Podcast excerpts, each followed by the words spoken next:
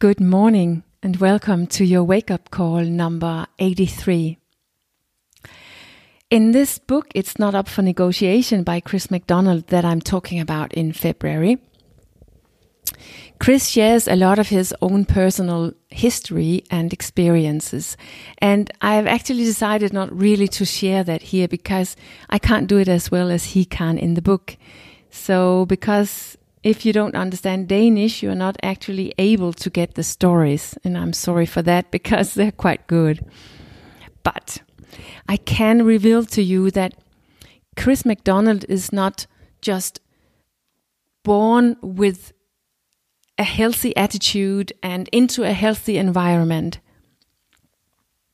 On the contrary, he probably has some genetic tendencies, a disposition genetically, which makes it even more important for him to prioritize movement and also sleep, as he's also quite dedicated around. And perhaps we all, in some way or another, have genes which are making us vulnerable to some kind of disease, some kind of weakness, be it physical or mentally or both. And we might not even know it, or we might not even be conscious about it. But also if we don't know what we are what we have a disposition for what kind of sickness or illness or weakness that we have that we carry with us through our genes we can with our lifestyle keep that in control make sure that that is not affecting us that those genes are not um, active and no matter what it is that we could have a disposition for, exercise and movement are good for everything. So it is a kind of magic bullet that I talked about yesterday. And before I continue, I just want to make a, uh, my own little side mark here, which is, of course, not in the book because this is my my own comment. We have long thought that Hippocrates was the one saying, Let thy food be thy medicine. But we have actually discovered that it's probably not him who uh, who ter- ter- who coined that term, but he did say something similar. And he was very concerned with food, but also he was also very concerned with movement. And that I think have disappeared a bit into the background. Because, in fact, the true Hippocratic oath that doctors actually are supposed to give before they start working, when you take that and translate it directly, it starts like this I will use diet and lifestyle methods, methods to my best knowledge and my best ability to, and then it carries on. And as you can hear, in the uh, Hippocrates oath, there's not only food or diet, there's actually lifestyle also. And Hippocrates was actually very fond of movement, and especially this second tip that you will get in just a minute from the book. Hippocrates, Hippocrates was very big on that. And also in the book, Professor Steven N. Blair from the University of South Carolina is saying that food really is medicine. And he therefore truly is convinced about that we have to implement exercise, movement as a part of the treatment in our healthcare system. And I can only say, yes, Hippocrates told us that many years ago. And the doctors are actually using his oath when they start working as doctors. Where have this focus gone? Why has that disappeared? Is it has has that just disappeared or drowned in our medical industry in and in our own modern lifestyle? And Chris doesn't only have experiences, own experiences physically, but also mentally. He actually experienced in, on his own body in his youth the same effect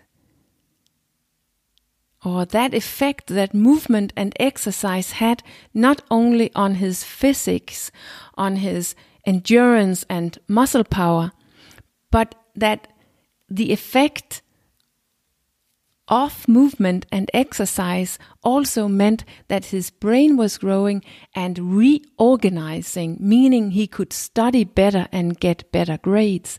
And he also experienced that his mood improved.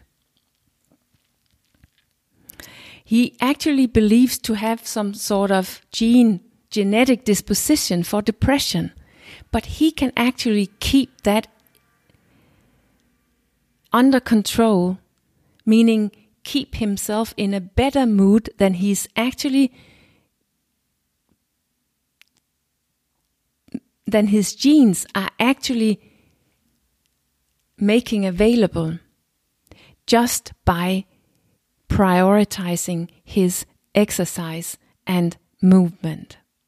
So, yes, we do become stronger and healthier by exercise or movement all over the line, no matter what health issue we have. Really, no matter what health issue we have. But we also become smarter. And we even also become happier. What's not to like? Besides the fact that we need to get up off our chair. So today you get tip number two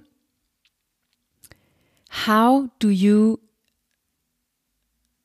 integrate movement according to Hippocrates and Chris MacDonald and all other health researchers? You need to walk at least 10,000 steps a day. And it is a coincidental number, Chris says.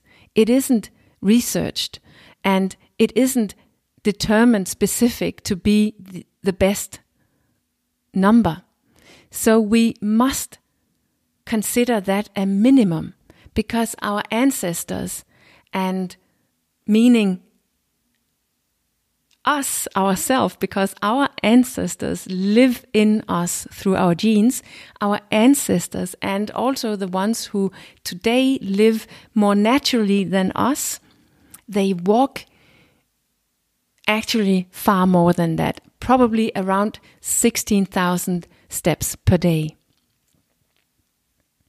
So 10,000 steps is a minimum. And unfortunately, we have created a lifestyle where we don't naturally get 10,000 steps in our daily life. We don't walk to the shopping mall or to work. We don't even walk to the fitness center. No, we buy sports watches, we drive to the fitness centers, and then we have to take a walk in our spare time. But no matter how you decide to create your lifestyle, if you want to integrate it in your daily life or if you want to do it separately, it is all about walking as much as possible and minimum 10,000 steps a day. And that comes up uh, on top of the one you got yesterday about uh, interrupting your daily work life if you sit still a lot of the time at least once a once once every hour and get up and have some movement for five to 10 minutes, just so that you don't forget that. And then I can also make a quick note that those 10,000 steps, including that movement once an hour, the two, the step one and the tip number one and two that you now have, it is not replacing the exercise that you also need to do, but I will talk about that tomorrow. I have actually started very specifically to make walk and talks with my friends when we talk on the phone.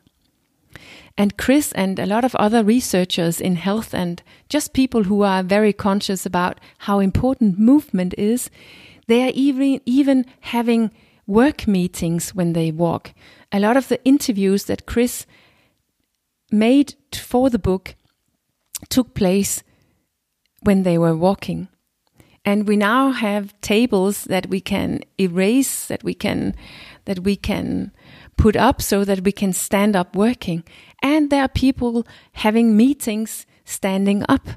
And I think they're even getting more efficient, uh, those meetings as well. So we can do it if we want to do it. Have a nice walk.